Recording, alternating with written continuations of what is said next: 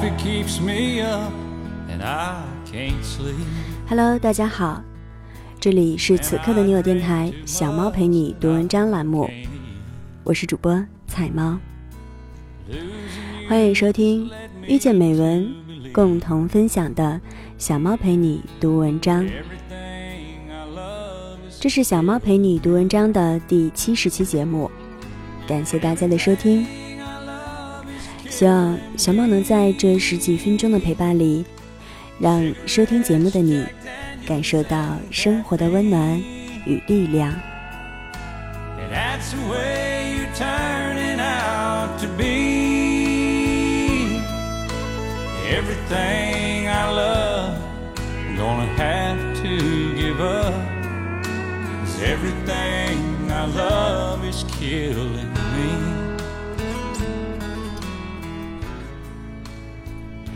对一个学习者来说，现在可能是最好的时代，但也可能会是最坏的时代。今天小猫带来的这篇文章，在文章开头，编辑有这样一段话分享给大家：张辉，到这个年龄，我已经把人生的真相认识了接近一半。这些真相加起来，可以用一句话概括：其实没有什么复杂的道理，都是简单的，但却难以坚持的事情。比如我们在硅谷开会几天，每天晨跑，跑得最快最远的一个朋友，我们问他为什么体力这么好，他说。自己工作以来，坚持每天打两个小时篮球，爱好打球，以至于没有饭桌上的朋友。但这并不妨碍他的公司现在市值百亿。你现在内心所有的烦恼，对未来所有的欲望，都没有复杂的解法。难就难在，你是否愿意踏踏实实的去做一件。一件具体的事情。那么，小猫今天的这期节目标题是《忍受简单的能力》，原作者李松蔚，摘选自微信订阅《改变自己》。在此，非常感谢原作者为我们带来的精神财富。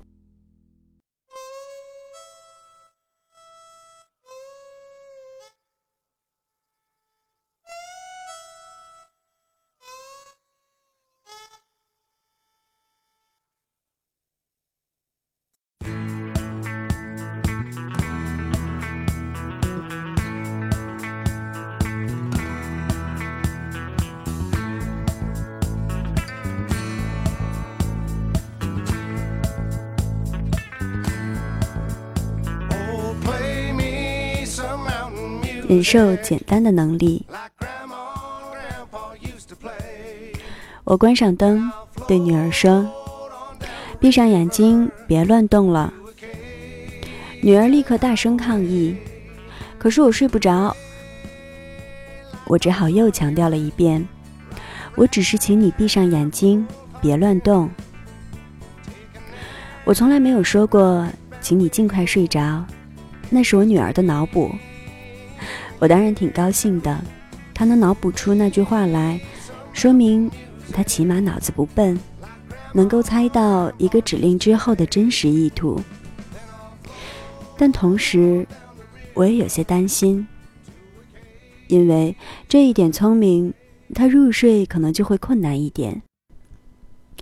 闭上眼睛，别乱动，是一条很简单的指令，是我认为。他充分有能力做到的，但他不安于这条指令，而去考虑，即便我照着做了，我可能还是睡不着。这样的思考，这样的思考对当下有害无益。同样的事情在我的工作中也常常遇到，比如说，我跟学生辅导员讲。危机干预中哪些危险的信号需要注意？有辅导员就问：“可是李老师，有的学生其实有危险的想法，但他就是憋着不说，也根本不表达这些信号，我们怎么去识别呢？我说，那是另外一种情况了。但我刚刚讲的不是这种情况。我刚刚讲的你都记住了吗？他说那都很简单。我说，请你复述一遍。结果，他可能说不上来。他们的注意力都集中在，要是这种方法不行呢？反而忽略了对这种方法本身的吸收。其实，我教的是更简单。更常见的情形，从现实性来讲，比他们考虑的那些例外情况更重要，也更有开展工作的空间。可以说，他们是因小失大。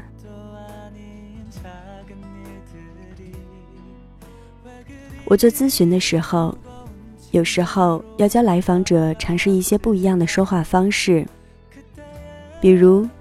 用更坚定的语气表达拒绝，但是教完之后，他们常常不能真的付诸实践。下一次咨询的时候，他们不说自己练习时遇到的困难，而是深入思考：万一对方根本不听我的，万一对方如何如何纠缠，万一对方表现得更强硬，又该怎么办呢？假如我们就这些话题展开讨论，完全还可以讨论十次、二十几次。脑子更快的人，甚至一听我讲完，就忧心忡忡的想到：要是一直拒绝别人的要求，以后会不会就没有朋友了呢？他距离一直拒绝别人的要求还远得很呢，但他已经在担心了。老师都喜欢教聪明的学生，因为他们脑子反应很快，就可以省很多时间。但是太聪明了也不好，因为脑子太快了，需要身体用功夫的地方就有种种困难。聪明是在头脑中加速的过程。当我匀速前进的时候，聪明的孩子就在思考。他下一步会走向哪里？你看，我明明还在这一步，但是在聪明人眼里，下一步等于已经有了。他们思考的速度快于我实际的步速。当我真的在走下一步时，他们的想法也许已经发展为：这条路通向何方？他们绝不会满足于跟随我的步伐，而要直接预见到我的终点。再然后，他们会猜测为什么要到那里，到了之后又会如何？今天还有什么其他打算？这种思维的推进，大刀阔斧。我的路还没走到一半。他们在脑子里说不定已经演绎完了我的一天。换到上课的情景，就是我刚说了上半句，学生就已经猜到了下半句，可能就连一堂课要讲的全部内容都落到了他们的预知之内。据我所知，这样的学生上课很容易走神。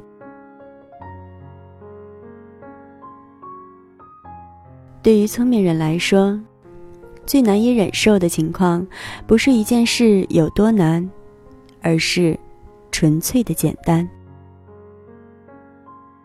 没有难度挑战的任务，会让他们感到无所着力，继而注意力涣散，不得已靠着举一反三之类的小花样来自我提神。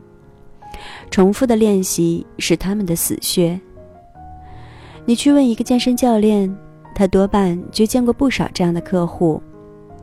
他们一个动作只要重复一两遍，就会开始琢磨：这个练习真的管用吗？这里面真正关键的元素在哪里？练完这个，下一步练什么？借着这些天马行空的思考，他们才能松口气，从当下的枯燥中解脱出来。而思维上的变化多端，就造成了行动层面的进步迟缓。就拿我女儿的例子来说，闭上眼睛，别乱动，是她入睡的第一步，而睡着则是第 N 步。她在第一步的阶段担心第 N 步的结果，反而连第一步也做不到。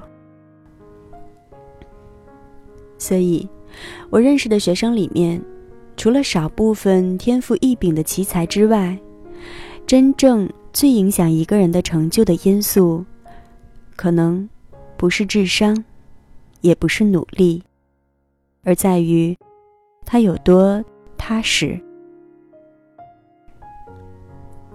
踏实的人做一件事是一件事，学一样东西就学得到一样东西。你只要看一门课最开始的时候，讲一些最简单的知识，哪些人可以不厌其烦的听进去，他们的未来就算没有什么惊人的成就，也都不会混得太差。而聪明人呢，往往已经失去了耐心，都趴在桌子上睡觉。奇迹一跃不能十步。驽马十驾，功在不舍。但趴在桌子上睡觉还不算是最糟糕的学习状态。我自己上课时也睡过无数。就我的经验来说，当然什么也没学到，但起码知道没学到东西。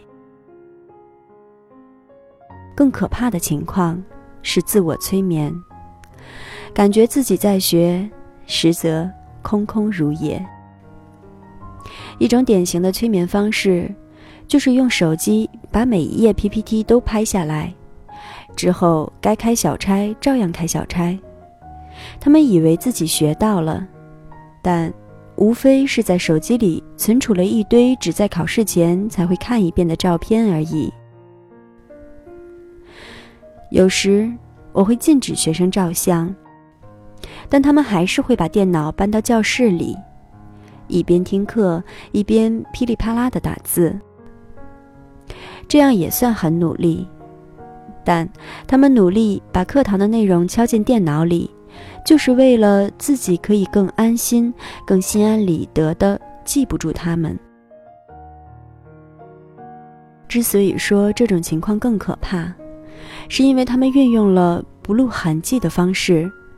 把并没有真的学到什么东西这件事情巧妙地敷衍了过去。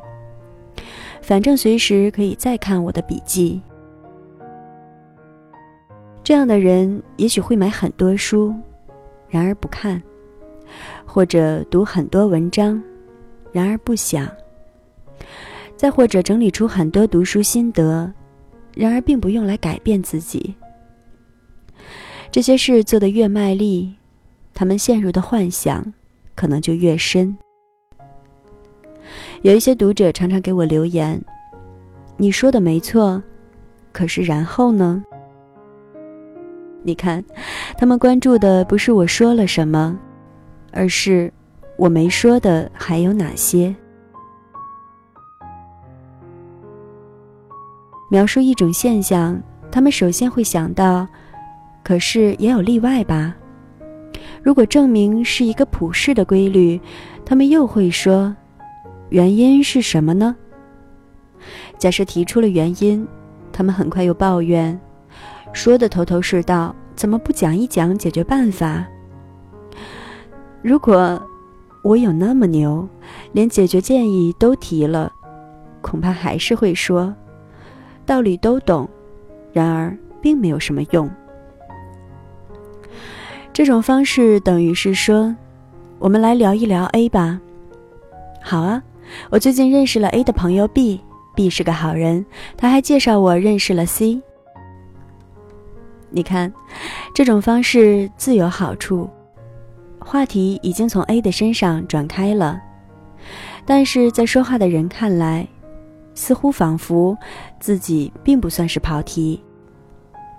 正如道理都懂，然而并没有什么用。这句话说的很轻松，也就不会让人察觉到，其实道理也没有真的都懂。我想这里面大概也有一种安全感。一个人学东西之所以无法专注，可能就是因为他无法忍受专注在一个点上的感觉。学习一个东西，尤其是简单的。重复的，往往让人焦虑，因为这一刻你真的停在一个东西上，就会意识到自己有多渺小。而要学的东西似乎还无穷无尽，因此，用最快的速度跳跃式的前进，用摘要的形式纵观大概，存成照片或者写成笔记。或是把注意力投向这个东西之外，然后呢？然后还有什么？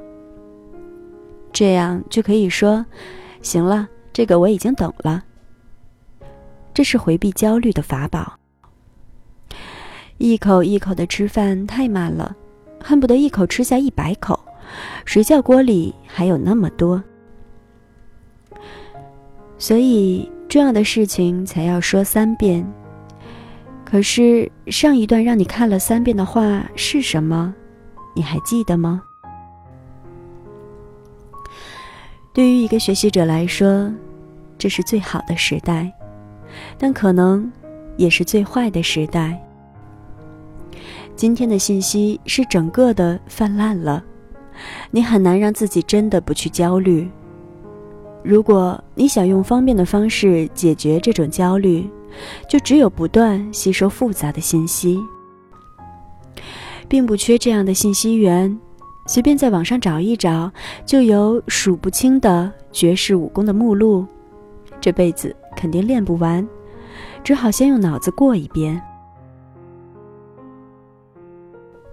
其实，你如果真的想学一点东西，你就需要一种特别的能力，我把它叫做忍受简单的能力。我不知道是叫能力还是叫勇气更好，因为它涉及到了一种真正意义上的放弃。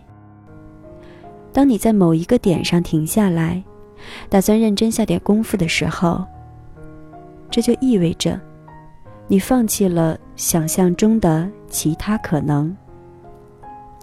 你得到的只是简单的一点点，失去的却是头脑中的整片汪洋。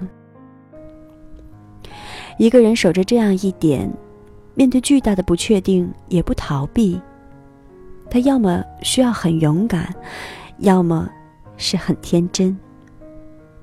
就像一个专注吃手的婴儿，他一旦意识到自己离长大还有多远，可能就急了。这篇文章阐述的也不过是一个简单的道理而已，几句话就能说明白。并没有给出什么成体系的理论方法和建议。然后呢？然后我就停在这里了。这里是此刻的你我电台，小猫陪你读文章栏目。小猫陪你读文章，遇见美文，共同分享。我是主播彩猫。我们总应该给自己的成长一点耐心，让自己一点一点的慢慢改变和成长。现在有很多流行的话语，比如道理都懂，然而并没有什么卵用。我们可以很帅气的吐露出这样看似是真理、看似是看破红尘的话语，但是人生的真谛，其实往往真的很简单。而这简单的道理，需要的，是我们能够踏踏实实的落到每天的行动上。今天的节目就到这里，感谢大家的收听。小猫陪你读文章，希望能为你的生活带来一些温暖，一些快乐。